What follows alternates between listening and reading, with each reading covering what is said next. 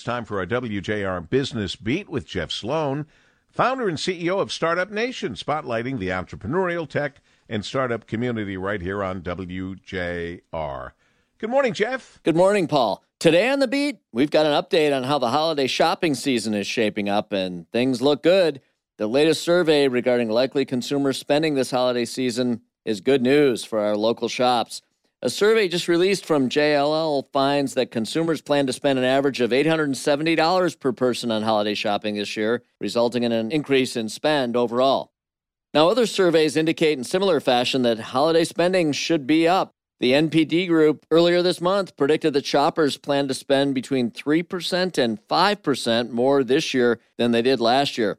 Deloitte's research projected holiday sales would grow between 7 and 8% from last year and e commerce sales could see 11 to 15% jump in spend. Other insights from the most recent surveys? Well, the JLL survey reports that 60% of survey respondents plan to buy their goods online from an online only retailer, while 58% of respondents plan to shop in stores this year. Now, what compels shoppers to ring those cash registers this year? Well, not surprisingly, more than a third of those surveys said that saving is still their top priority when it comes to purchase decisions.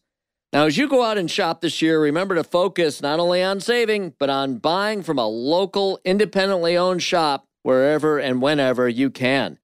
Not surprisingly, Amazon, Target, and Walmart will take the lion's share of spend this year, but it's the local merchants who need your dollars most. When you shop locally, you keep your dollars in your local communities going to work to beautify and upgrade sidewalks and parks, as well as to keep people employed. And there's no better gift than that.